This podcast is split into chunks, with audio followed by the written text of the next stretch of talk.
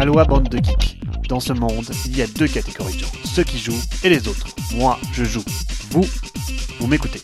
Salut à tous! Dans l'actualité cette semaine, on se concentre sur le game design et sur des initiatives pour rassembler des données sur le jeu de société, signe que le hobby a atteint un niveau de reconnaissance comme discipline à part entière. Sans oublier nos auteurs préférés, toujours dans une situation plutôt précaire du point de vue salarial.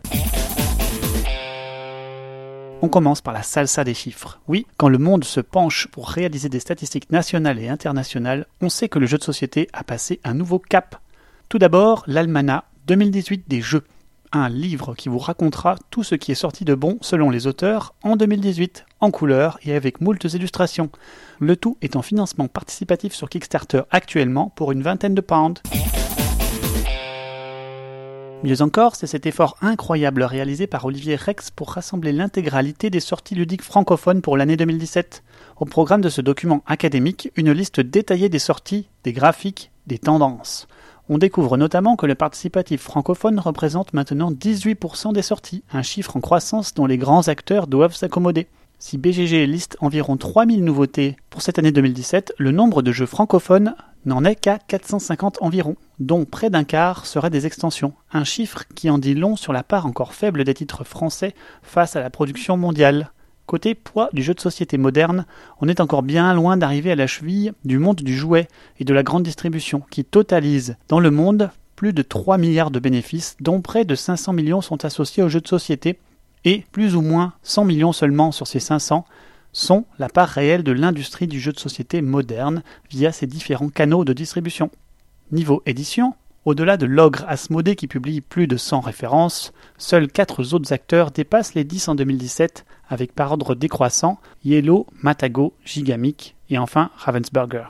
Un chiffre intéressant encore, sur ces quatre cent vingt-huit sorties exactes, cinquante pour cent sont des productions françaises à la base et l'autre moitié des traductions, ce qui montre encore la vivacité de la production ludique française. Enfin, avec Essen et les fêtes de Noël, la majeure partie des sorties se concentre sur les quatre derniers mois de l'année. Bravo pour cet effort de rationalisation.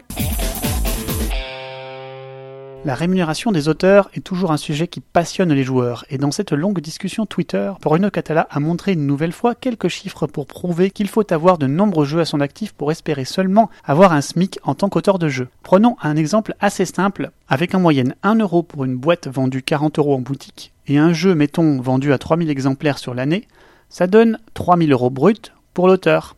Pour atteindre un S M I C, il faudrait donc avoir sorti six jeux de ce calibre par an.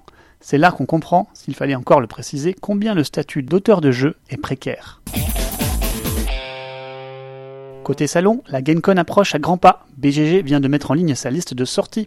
Et, comme toujours, le nombre de titres est vertigineux.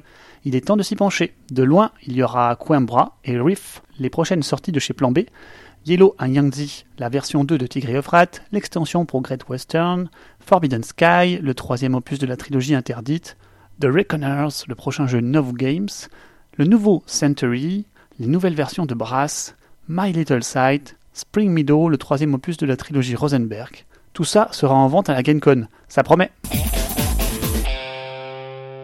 Côté prix, deux prix sont à noter cette semaine. Les Diana Jones Awards, qui récompensent Charterstone, le legacy ouvrier de chez Stonemaier Games, et les Origins Awards, qui consacrent sans surprise Gloomhaven pour le meilleur jeu de l'année, Asoul pour le prix familial, et un peu moins attendu, Ex Libris pour le meilleur jeu de cartes chez Renegade. Encore des badges à ajouter sur les boîtes de ces désormais habitués des prix.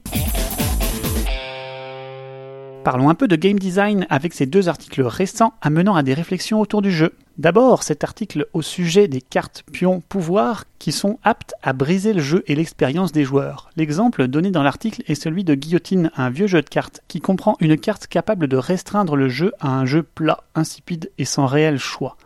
Ou c'est ce qu'on en perçoit. Et c'est là tout le sujet. Apprendre un jeu à des joueurs en biaisant le jeu sous prétexte qu'il serait brisé, selon nous, par une carte particulière, est-il une bonne idée ? De prime abord, oui, mais à y réfléchir un peu plus, on peut imaginer que certains joueurs prendront du plaisir à bloquer les autres et que la frustration qui en découle ne générera pas forcément une sensation désagréable. Beaucoup de jeux se retrouvent avec ce genre de pouvoir ou combo plus ou moins destructrice. L'auteur fait référence à Magic l'Assemblée, où certaines stratégies bleues notamment sont basées sur la réduction drastique des possibilités des joueurs. Où est donc la limite ? La limite est subjective. Certains joueurs accepteront de tels changements et accepteront la frustration qui en découle. D'autres s'empresseront, comme moi, de bannir le pouvoir disproportionné, de le modifier, voire même d'oublier le dit jeu tout simplement, et iront peut-être le conspuer sur Board Game Geek. Je trouve que la beauté du jeu est là, dans la diversité des joueurs qui les pratiquent.